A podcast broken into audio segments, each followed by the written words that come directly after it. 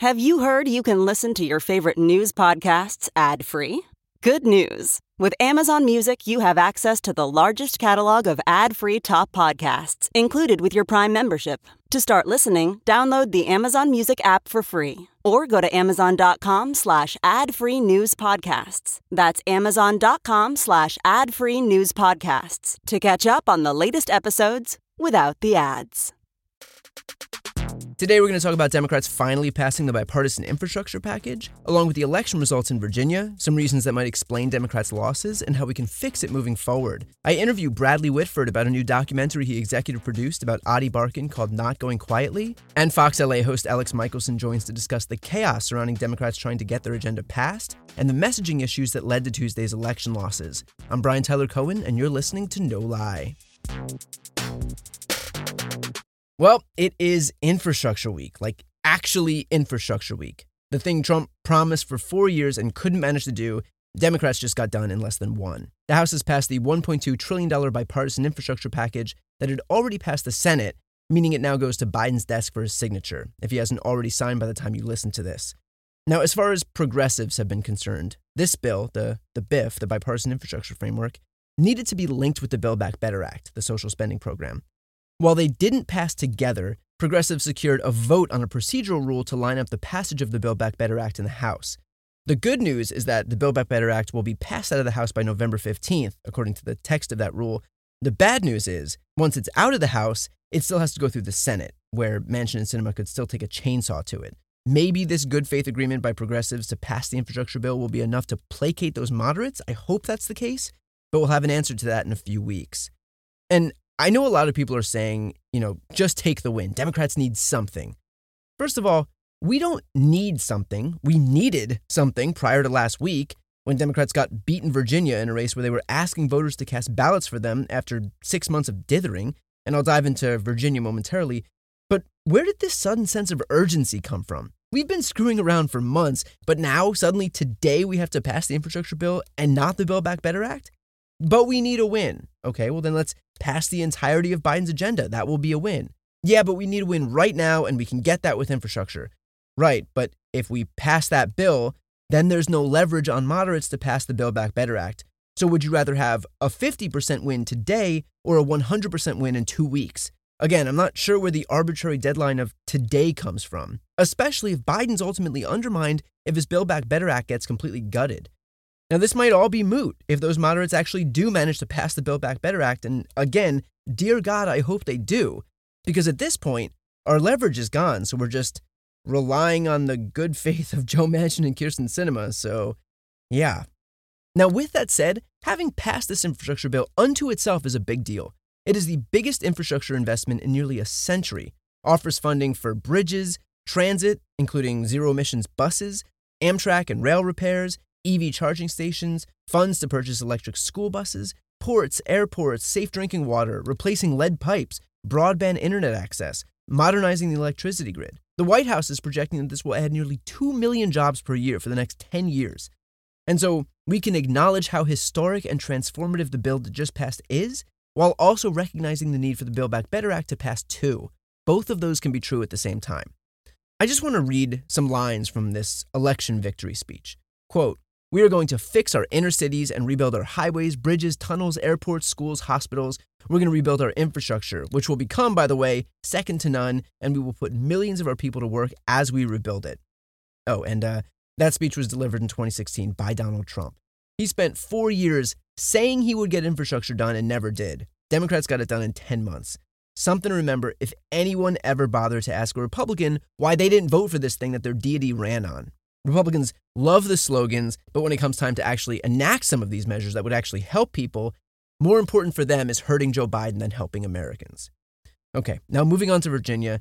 Here's my attempt at trying to diagnose some of what went wrong in the Virginia election after Democrats lost their races for governor, lieutenant governor, and attorney general, along with their majority in the House of Delegates. And, you know, I, I may be way off here, I may not, but I think that it's important now to at least try and figure out what the problems were if we're going to try and come up with some solutions. And first of all, let's go right back to what I spoke about before, which is trying to win despite having failed to pass legislation, despite not showing Americans why they should put Democrats in office.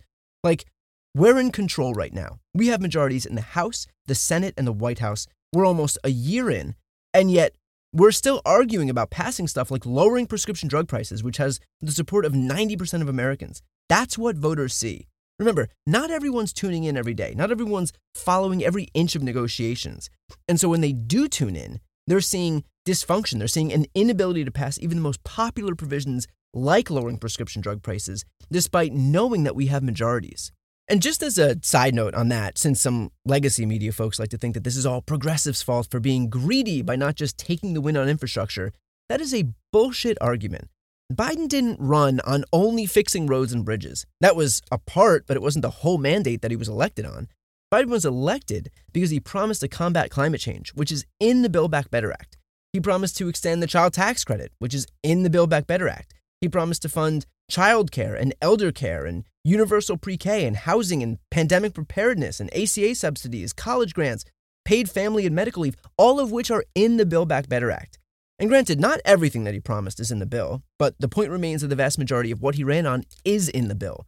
The progressives were the only ones defending that, while two Senate moderates took a chainsaw to it every chance they got. And so progressives had no choice but to link these two bills and stand their ground because we all know that if we just trusted Manchin and Sinema to be good faith partners in this, the bill would end up being, you know, a, a one time coupon for $5 off your medication at CVS and we'd call it a day. You can't have 96% of Democrats on board, basically two moderates blocking it, and then claim that it's the progressives who were obstructing. Okay, now onto the messaging front. Republicans made this race in Virginia a referendum on critical race theory, which is to say, on something that doesn't exist in K 12 schools. They managed to make it a referendum on a non existent phenomenon. And they did it with the help of a media that is so desperate to prove that it's not the liberal media that it falls over itself to legitimize whatever bullshit talking points Republicans put forward. Now, there, there was one outlet that posed the question in polling about parents having more of a say over what they want their kids to learn in schools. That question is predicated on critical race theory, on teaching something that isn't being taught. And yet the media is happy to whitewash this lie, this non existent phenomenon, by framing it as an issue of education.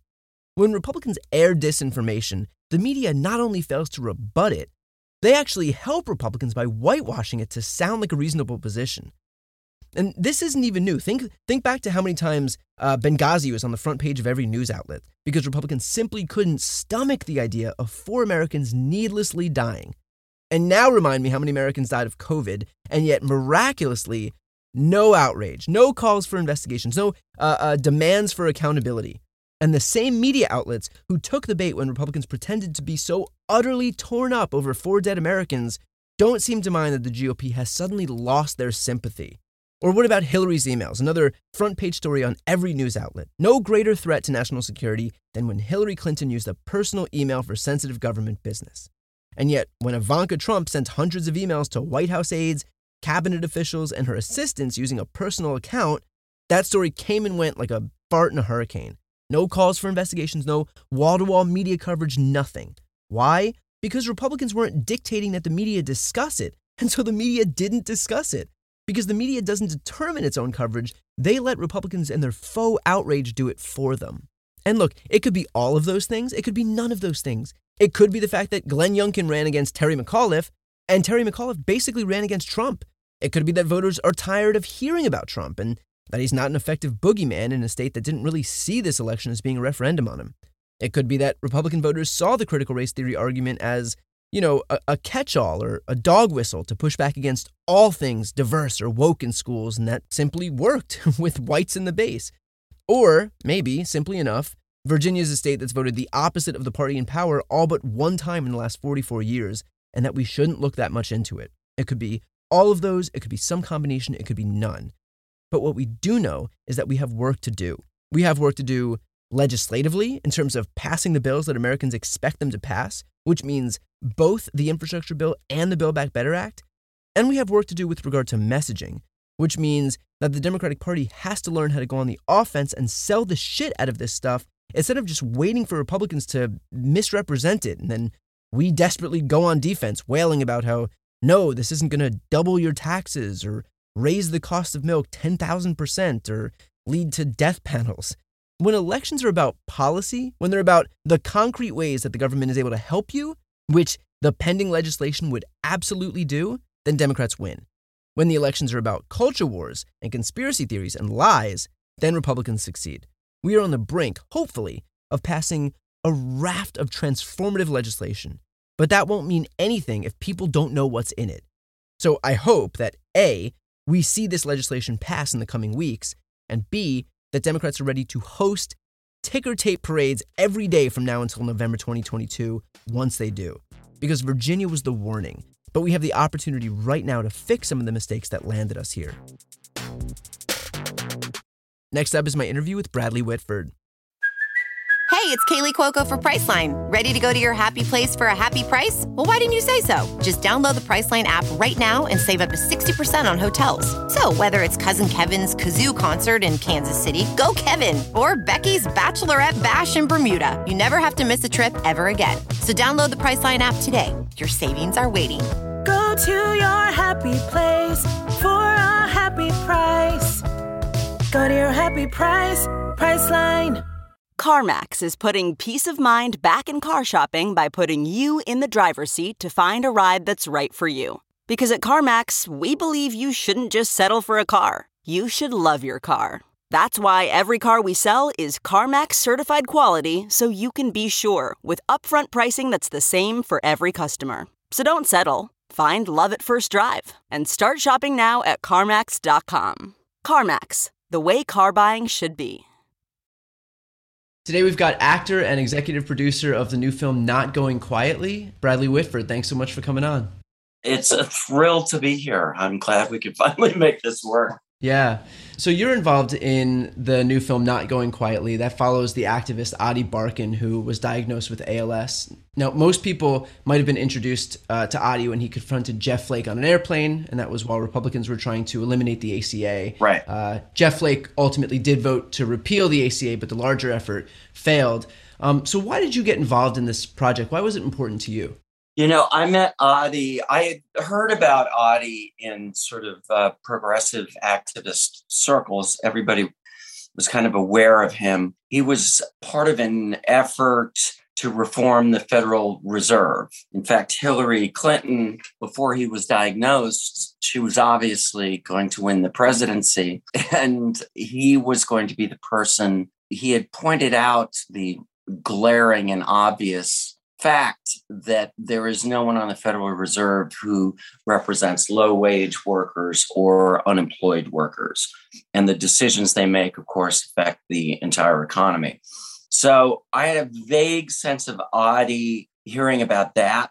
I had not known about his diagnosis. And I was invited to participate in an action we were taking on behalf of the Dreamers at uh, Senator Feinstein's office in uh, West LA. And that's where I met Ady. He could still walk at that point, he could still speak with difficulty. And there was just this glorious happy warrior aura around this guy. There were a, there, there were a bunch of counter protesters who were basically Trumpy Nazis, uh, anti-immigration people, and Ady said, uh, uh, uh, "Put me in the wheelchair, get me out front, make him punch the guy with ALS."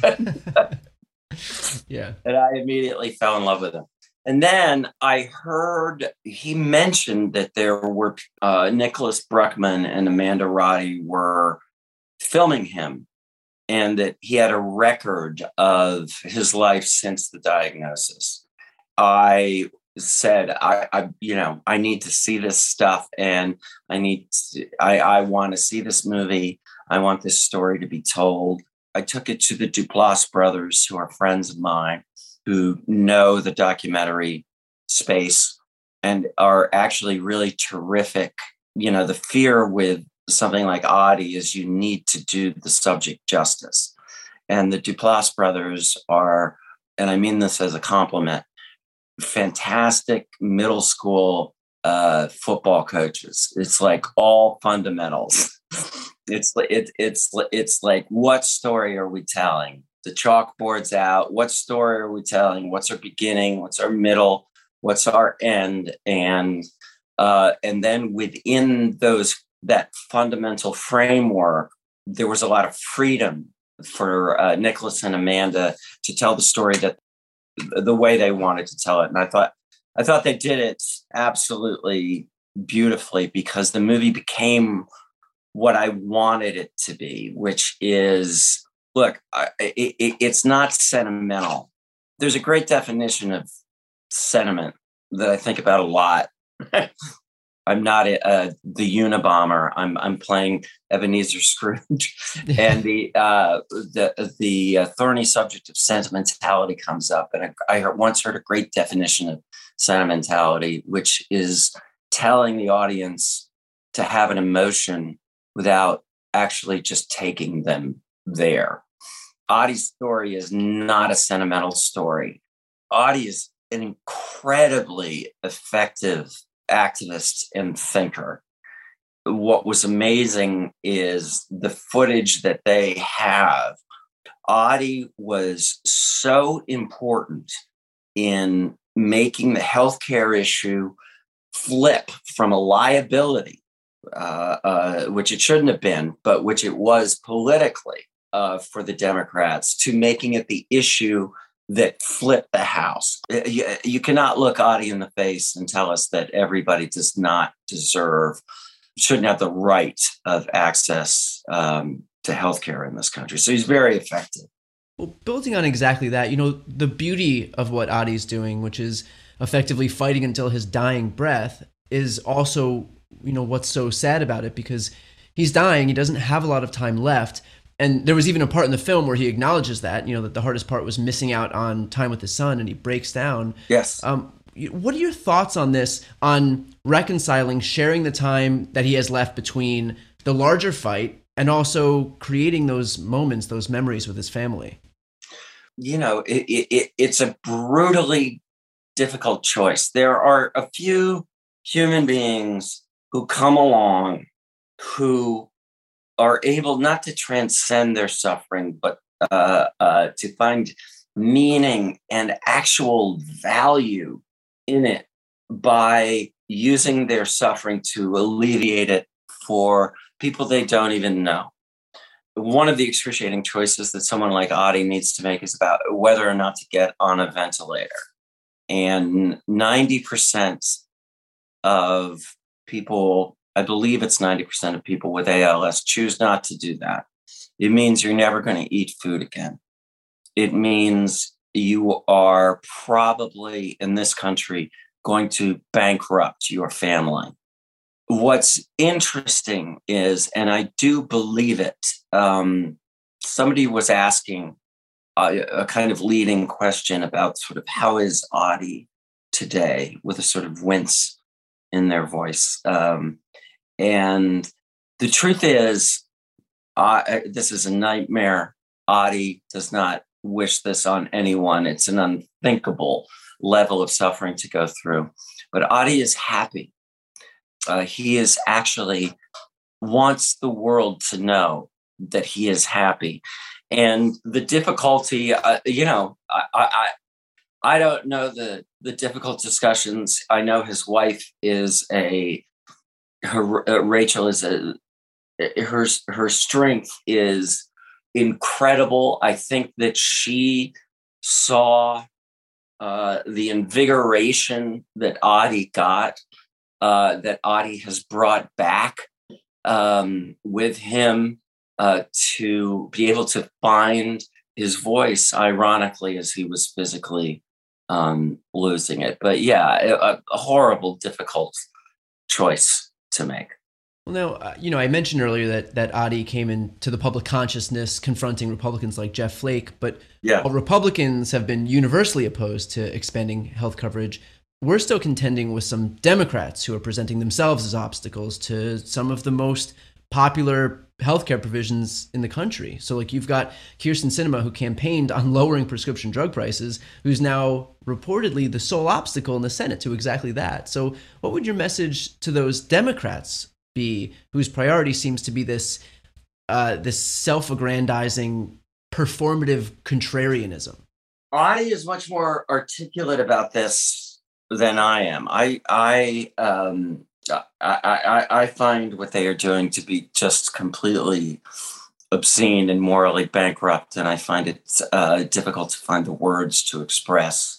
Well, my, that right there is a pretty pretty good way to to summarize my my outrage. What Ady would say is, we need to let them know not not just that we are horrifically disappointed in them and that they're morally bankrupt, uh, bought. I mean, I, I, you know, honestly, I, I, like I just want to say to, to, to Kyrsten Sinema, just become a lobbyist. Stop pretending. Easier. Uh, that way, you can make a ton of money, and you and you can continue to do your morally bankrupt thing. What Ady would say is, and what he was saying to Jeff Flake was not you're a Republican nightmare. he was saying, be a hero. Imagine what the other side of this is. And he has said this publicly uh, to Manchin and to Sinema. Imagine what the political, if you're looking at this politically, the political power of doing the right thing. I, I, I, I think it's 90% of all Americans. Uh, I think it's 80% of Republicans want Medicare to be able uh, to negotiate drug prices. Kyrsten Sinema needs uh, needs to hear that, not just "I think you're a morally bankrupt nightmare," because it's fun for me to say I believe it, but it's not helpful. Uh, it's something I I as somebody who's involved in these things, I notice it with Stacey Abrams as well she will speak out strongly, but she's not saying to Joe Manchin. She she is trying to show the power of the right choice to take it outside of the partisan framework um, that is such a trap. And again, audience said very clear, clearly, Joe Manchin. Imagine Virginia with. you know the Joe Manchin child care centers. People in Virginia, all, yeah. all over the place. The, Arizona, Kyrsten Sinema. Imagine what um, what the seniors there, the the power you uh, you uh, you would you would have. He is capable of doing that. Uh, uh, you know, I, I, I'll tell you, like obviously this is no way to govern, but I don't know. I don't know why you don't go to Joe Manchin. Um, somebody else said this. I think there's 19,000 minor. minors. Yeah. Yeah. Give them each a million bucks. Yeah. Yeah. Put it in the put it in the thing, and then tell yeah. them Joe Manchin's blocking it. I've seen that. I've seen that going going across Twitter. I've heard Jon Lovett say it. I mean, honestly, it would be a fraction of what the reconciliation package is. Make them all millionaires. Uh, gladly. Yeah. how, how big gladly. a dam do you want? Yeah. Uh, uh, you know. You know, for the sake of the planet, I would make that. I um. I would make that choice. I do think we are going to get something done I think it's not going to have the horizon that it should. I think it's going to include. Um, I, I'm I'm I'm actually more hopeful now than I was last week. Now, I, I want to move over to uh, to The West Wing. You played Josh Lyman in The West Wing. This is obviously a role, but a lot of times the actors inform the characters, and the characters inform the actors. So do you feel like you have a responsibility to be outspoken like Josh was? Like is there an expectation of you that because Josh was a political warrior that you should be? No, I grew up in a uh, I grew up in a Quaker uh, family where friends meeting had a real effect on me.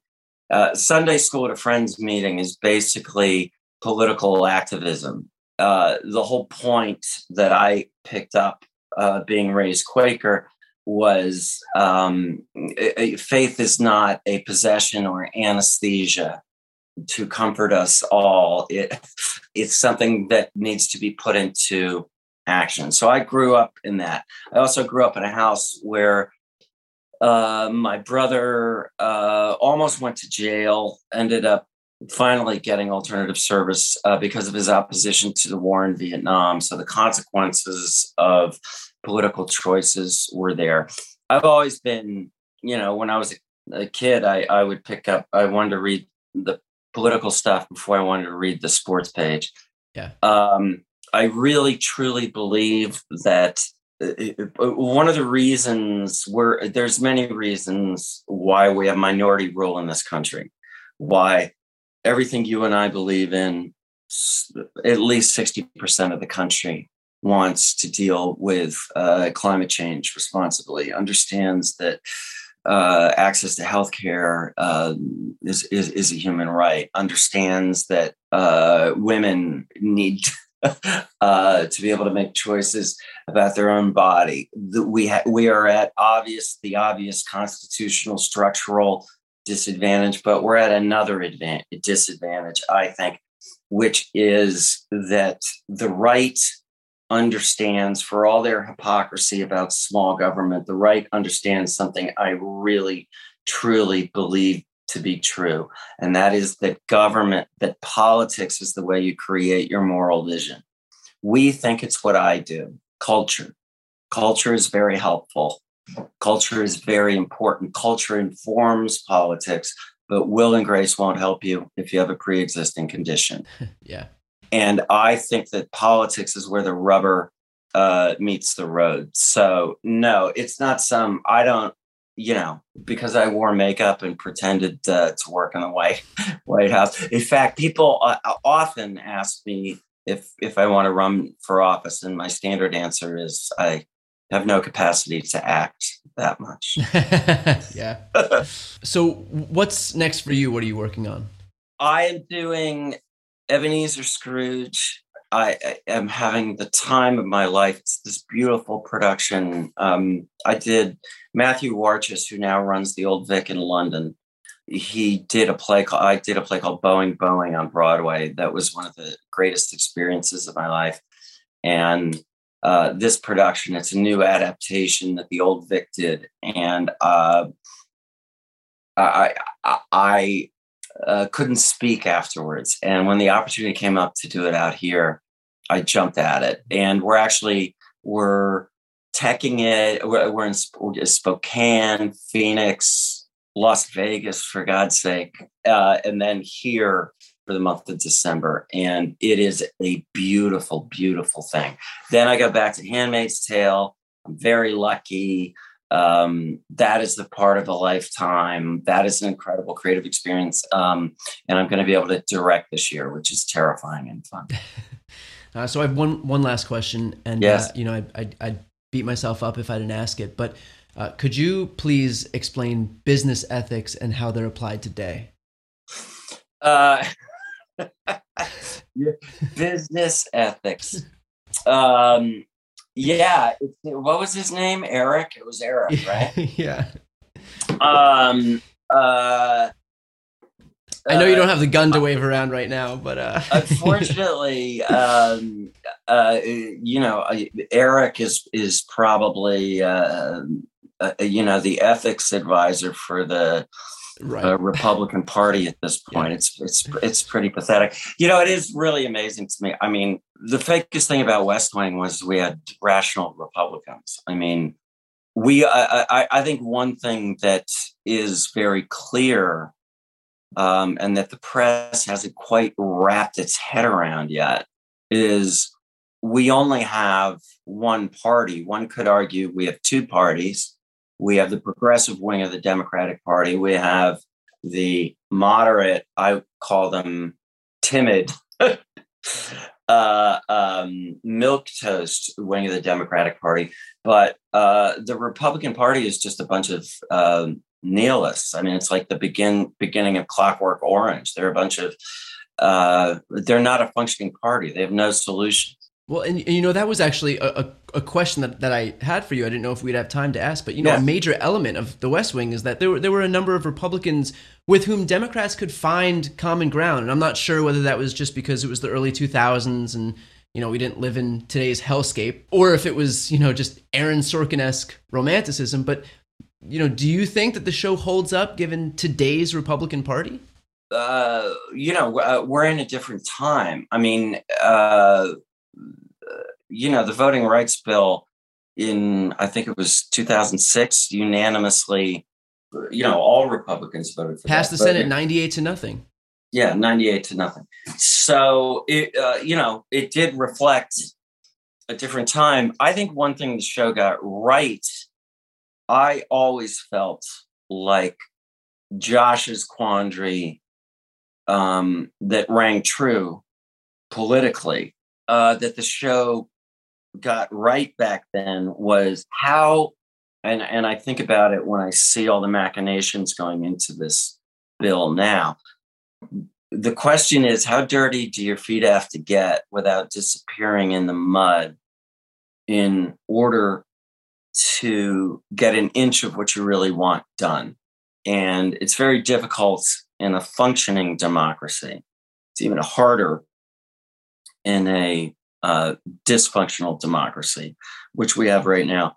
You know, and eh, everybody always talks about how Aaron painted this really rosy uh, picture. I, I, I, I didn't think it was unreal to show a president who was surrounded by six or seven people who truly believed in him. I think that was true of Bush, Bush one, two, Clinton, Trump.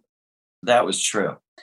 I think one thing the show got done realistically was was showing how difficult it is, yeah. uh, and how worthy the fight is in spite of the difficulty.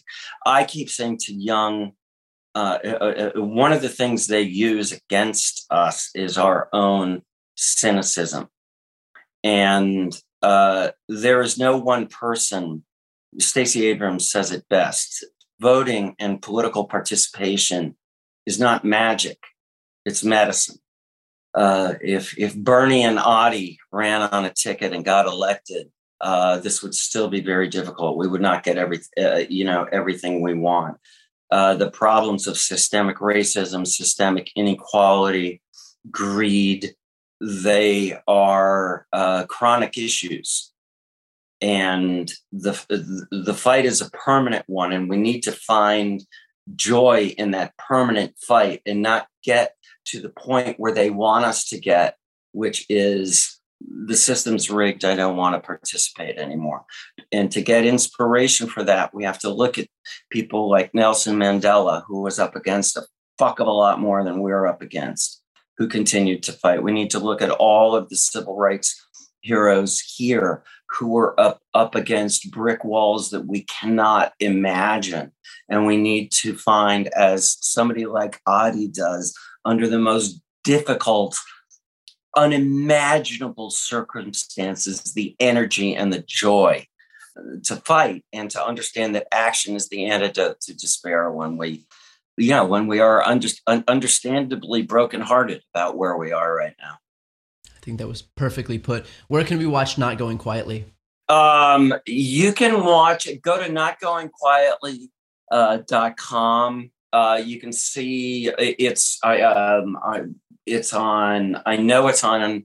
Uh, ironically, Amazon. I mean, it was it was really funny when when we were going. Uh, you know, uh, like we've got this incredible film and we're going out like you know to these different places. And i remember thinking and we ended up get, uh, getting it out. It's available at all these different places but we got it to the best place we could. Ultimately it's going to be on pbs which will which everybody has access to. But the irony of, of this this appearing on amazon. Um uh, but you can see it on Amazon. But if you go to notgoingquietly.com, uh, you can see the other places uh, that it's streaming, and it will be on PBS uh, for all to see in January. I really strongly recommend everybody to see it. It's it's not depressing. Yeah, I mean, I I watched this film also, and it was you know inspiring and beautiful and compelling and a story that needed to be told. So thank you for you know using your platform and, and your talent to to tell it. And uh, to people watching right now, I would say you know watch this film, watch this film, watch this film. So thank you so much, Bradley Whitford. Thanks so much for coming on. I appreciate it. My pleasure. It's great to see you. We'll see you in real life. Come to the play. I normally find bras to be so uncomfortable and constricting. But Skims has changed that. You know, I love Skims underwear, so I finally tried their bras, and Skims has delivered again. Skims bras are worth the hype for the amazing shape and support they give, but what I wasn't expecting was how comfortable they are too. I've tried so many bras in the past, and the main issue that I have is that they weren't supportive enough, to the point where they felt slouchy. I love my Skims wireless form bra because it's so comfortable and supportive. The older I get, the more I care about actually being comfortable in what I wear every day. And with my wireless form bra, I no longer have to sacrifice my comfort for the support I need. Shop Skims bras at skims.com, now available in 62 sizes, 30A to 46H. Plus, get free shipping on all orders over $75. If you haven't yet, be sure to let them know we sent you. After you place your order, select podcast in the survey and select our show in the drop down menu that follows. A new year is a new chance to focus on you. You're probably already picturing yourself struggling at the gym, but not all self help has to mean suffering. Squeezed.com is making it easier than ever to elevate your wellness by delivering a juice cleanse right to your doorstep. It's the easiest juice cleanse you'll ever do that may aid in weight loss, eliminating bloating, clearing your skin, boosting your energy levels, improving sleep, and breaking bad eating habits. Meet all your health goals from the comfort of your home. Get free same day local delivery or fast free delivery nationwide with code WONDERY today at squeezed.com.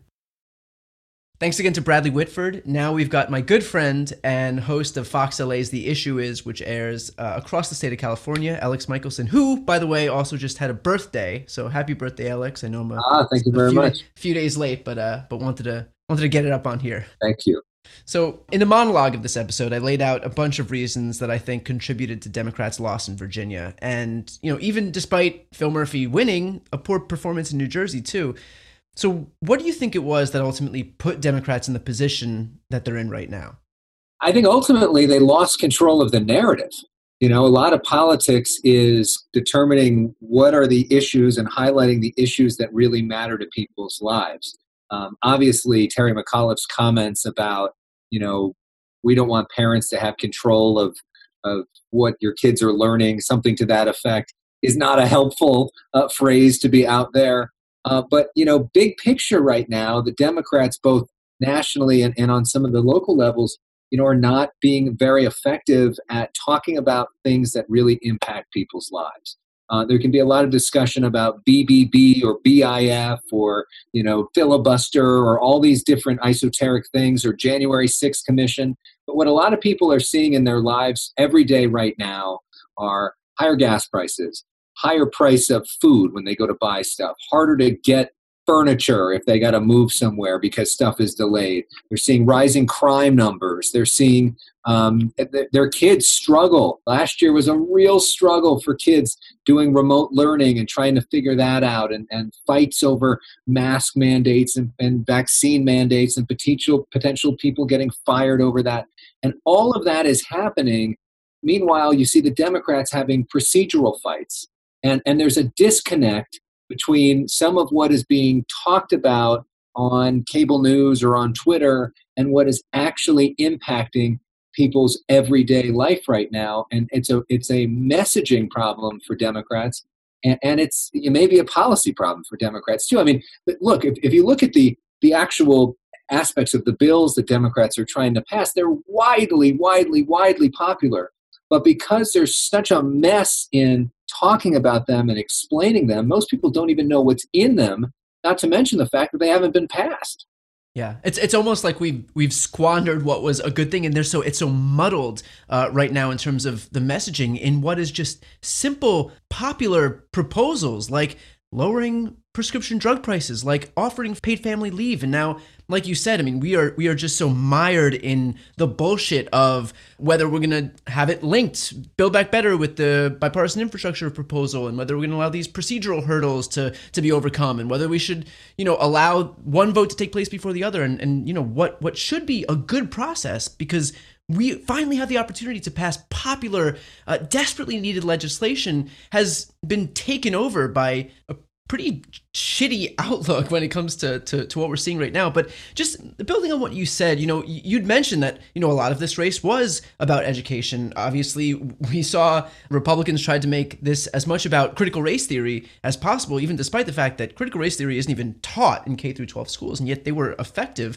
at that messaging. So how did Democrats take on Republicans when it comes to messaging? Because if we do have a more popular agenda and they are pushing something that doesn't even exist. Clearly, they're doing something right where they can even overcome the fact that they have a less popular agenda and yet are still succeeding in the messaging front. Republicans have been very, very good for a long time at making emotional appeals to people. Uh, and and also coming up with pretty simple messaging. I mean, Trump was the, is the best at that. Make America yeah, build a wall. Build a wall. I mean, these are all super easy things for most people to understand, and they they connect to people on a on a base level. And frankly, a lot of what Trump has done is is about white identity politics at, a time where race is a hot topic, and and they have used that to their advantage over the years as well. Um, and, and so I think that you know maybe Democrats need to wake up that the woke stuff isn't that popular in terms of winning elections. Uh, and and they should focus on what what works. I mean, Joe Biden was elected; he was the most moderate of all of the Democrats that were running in the presidential primary. He was running to stop mean tweeting, to be more compassionate, to stop the crazy, and to say that we can do things in a bipartisan way and bring people together. And that messaging can work. but when you lose track of that and, and you have you know stories like what we saw you know in San Francisco while schools are shut down and the school board is having a debate about taking Abraham Lincoln's you know name off of a school thinking you know that they're focusing on a woke agenda people remember that sort of thing and, and there are cable news networks that are very good at picking out one or two of these things and then talking about them over and over and over and over and over again. So that's all that these people hear night after night after night. And, and Democrats don't like to do that as much.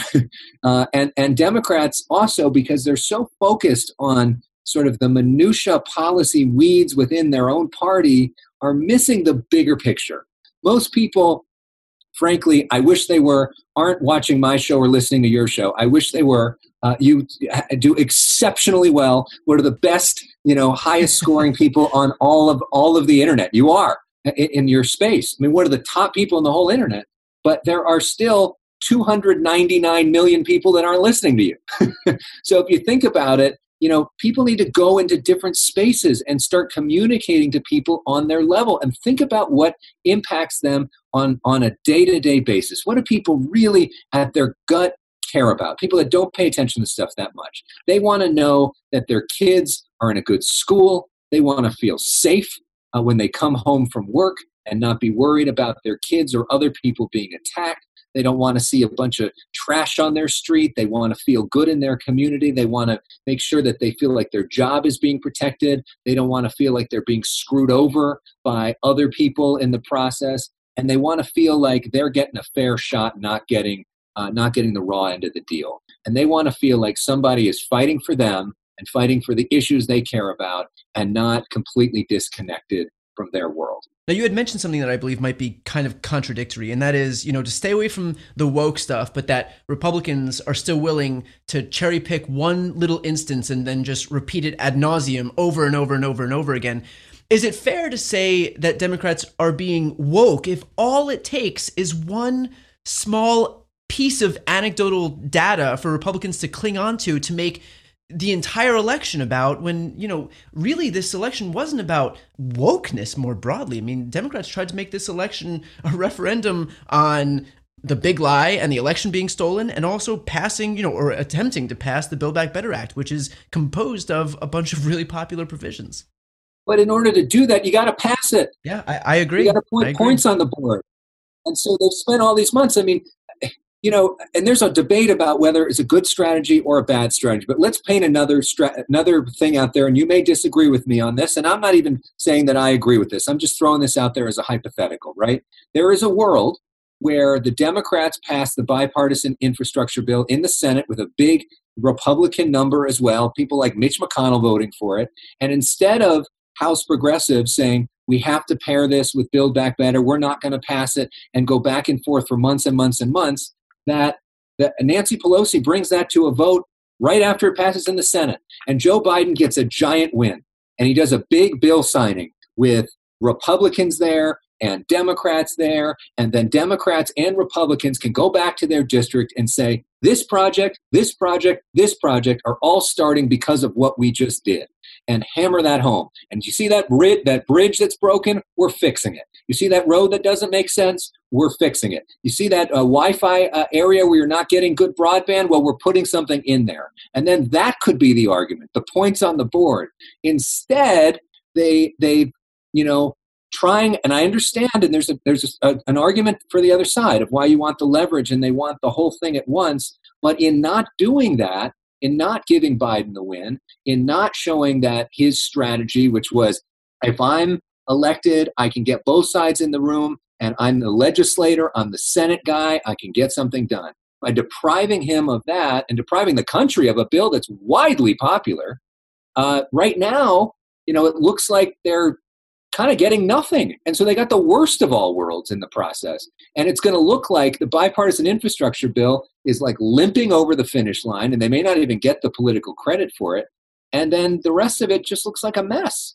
Yeah, I mean, I you know, obviously, I, I think I would I would disagree with that because the fact is that the Build Back Better Act is Biden's agenda. Biden didn't just run on you know roads and bridges. I mean, that's a small part of his agenda, but the Build Back Better Act is the rest of it. Like we're talking $550 billion for climate change. We're talking hopefully paid family leave, hopefully some iteration of lowering prescription drug prices, uh, universal pre-K, uh, child care and elder care. I mean, these are the major provisions that he ran on. And so it would be a, a way bigger loss to to miss out on that by surrendering progressives only leverage. I'm not suggesting I'm not suggesting surrendering. I'm suggesting that the tactics may have been better. I'm suggesting that in politics a lot of things are based off of momentum and you got to ride the wave, right?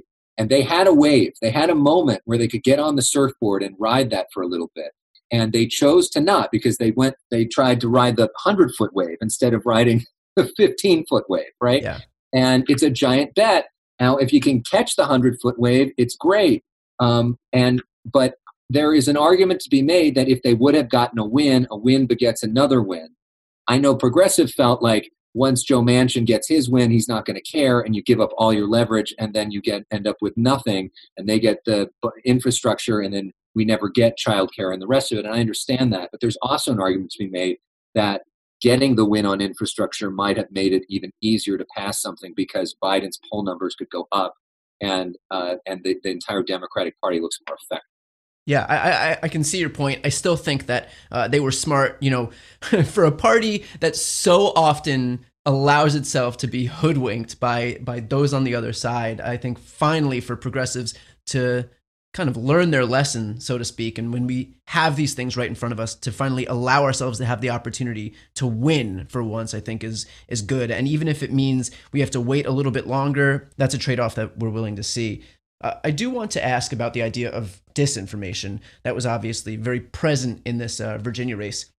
A lot of what we see and what we saw during the election, and more broadly on right wing media, is disinformation. And as a result, Democrats are always just pushing back from behind. They're always on defense, always batting back election theft lies and school curriculum lies and economy lies. Do you think it's even possible for Democrats to confront messaging when the message they're contending with is that much more potent because it's not even couched in reality. Uh, like, think about it. Of course, Republicans have more compelling stories because they're not restricted by facts or by or by reality. Now, obviously, it's easier uh, when you are just you know not beholden to not the beholden truth. To truth. it's easier when um, when your your message is the government sucks and everybody's horrible and that's a much easier message, like Trump does, than uh, we make government work and let's let's show you how. I mean, it's a harder thing to do. It is. Yeah. But that being said, um, the Democrats can and should do a better job of messaging what they're talking about. They need to make it simpler for people to understand, and they need to get on the same page. And they also need to understand that, uh, you know, progressives and, and moderates are going to blow themselves out of the water if they don't come together and pass something and pass something pretty fast. Yeah. So do you think that this result that we saw out of Virginia, and yes, even the result that we saw out of New Jersey, because we did see a, a, a double digit swing. Yeah do you think that this spells out doom for Democrats in 2022? I mean, I know that you had spoken with Adam Schiff, and he'd mentioned that there was already a correction in the 2020 election. That whereas the party that wins the presidency can usually bring about an even bigger majority in the House and Senate, that didn't happen for Democrats. We already saw that correction because it was Republicans who actually gained seats in the House and Republicans who were able to fend off some serious challenges in the Senate. But do you buy that?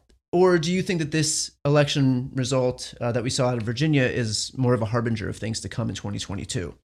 Well, look, every historical precedent would indicate, or almost every historical precedent would indicate that the Republicans are probably going to win the House next year because they have a lot of, uh, and usually the opposition party to the president uh, on the first election will pick up seats. Uh, and so you would think, I think most people in Washington, if you talk to them privately, both Democrats and Republicans, are anticipating that the Republicans are going to win the House, which is why there's so much urgency for Democrats to pass stuff now.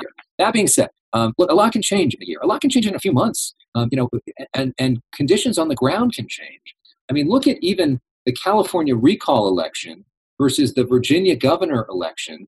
You know, COVID was so much more present in the California recall election a couple months ago because at that moment the Delta variant was really surging, and you saw tremendous amount of hospitalizations in Florida and Texas at that time. And so Governor Newsom was able to make, you know, the Republican anti-vaccine mandate, anti-mask mandate agenda the centerpiece of his race, make that issue number one in that race, because at that time, that was the number one issue for people. If you were doing that same election now or a month from now, it might not be the number one issue because conditions on the ground have changed. Who would have thought at the start of 2020 that we would have a global pandemic, which changed everything? So there's a long way between now and next November to see what conditions on the ground uh, change and how things uh, shake up. But uh, certainly, you know, Democrats being able to to pass their legislation and focus on ways that actually help people uh, is a big thing. I mean, what Youngkin was able to do also was to sort of take Trump out of the election uh, better than, say, Larry Elder was able to do in California. What we don't know is how much Trump will insert himself in the next year. You know, does Donald Trump, I mean, he stayed away and didn't rally with him and, you know, was right. able to do a little bit of the dance. You know, does Trump really start running for president? Uh, and does he start doing more rallies? Does he make himself more? What's going to come out of this January 6th commission? What you know, where does that go? All of those things could could be an impact on whether this you know anti-Trump message is more potent. If Trump is is really a factor in everyday life, that's a much easier race to run than you know think about two years ago. Yeah, and I, I think just one one thing that I picked up on is you know we saw and, and i'm not trying to equate california and virginia because i know the electorates are very different. wildly different. But when Democrats were able to make coronavirus, which is a real issue, the centerpiece of that election in California, the difference is that Democrats were able to capitalize on it because it was a real issue, as opposed to when Republicans are able to steal the oxygen here and make it about critical race theory or whatever other bullshit culture war issue they like to prop up well, look at the difference in a race like that. So I think it just it just shows the importance of Democrats making this about a real issue. I mean, COVID is an actual issue that's actually impacting people's lives, uh, and when when when they're able to hammer away at the facts, when when it's not just being on defense about you know about critical race theory, about uh, migrant caravans, about whatever it is that the right is going to inevitably prop up we'll do better but again it's it's just going back to making sure that we have that we that we run the show when it comes to messaging but then Team Newsom here in California, not getting too into the weeds, I mean, they were able to use a lot of the Republican strategies too. Uh, you know, I mean, they said that Larry Elder was anti-vaccine. He wasn't anti-vaccine. He's vaccinated himself. He's in favor of people getting the vaccine. He's anti-vaccine mandates. But the ads that said anti-vax, anti-vax Larry Elder, they, they made the election as much as they could also about Donald Trump. They made it about COVID and about Donald Trump. Well, and Larry Elder did make that easy. right? No, he made it easier. The candidate made it easier. But, you know, they, they took aspects of some of that emotional appeal stuff too. Uh, and, but they just were able to do it in a more aggressive and more effective way. Plus, they had an electorate that was way more democratic. Well, be interesting to see. Hopefully, uh, hopefully Democrats can look at this and uh, and and fix some of the mistakes that they have, whether with regard to messaging or with regard to uh, passing their agenda that they're working on right now. So, with that said, Alex, thank you so much for for taking the time. Thank you, Brian. Yeah, I mean, at the end of the day, I think a lot of it is just coming up with not only what are you against, but what are you for, and making that so simple, making that a sentence or two, and repeat it over and over and over again and let people understand it on an emotional level and hope that that thing that you pick uh, is in line with things that they're really focused on care about. From your lips to the Democrats' ears. Alex, thanks. That's it for this episode. Talk to you next week. You've been listening to No Lie with Brian Tyler Cohen, produced by Sam Graber, music by Wellesley, interviews captured and edited for YouTube and Facebook by Nicholas Nicotera, and recorded in Los Angeles, California. If you enjoyed this episode, please subscribe on your preferred podcast app. Feel free to leave a five star rating and a review, and check out briantylercohen.com for links to all of my other channels.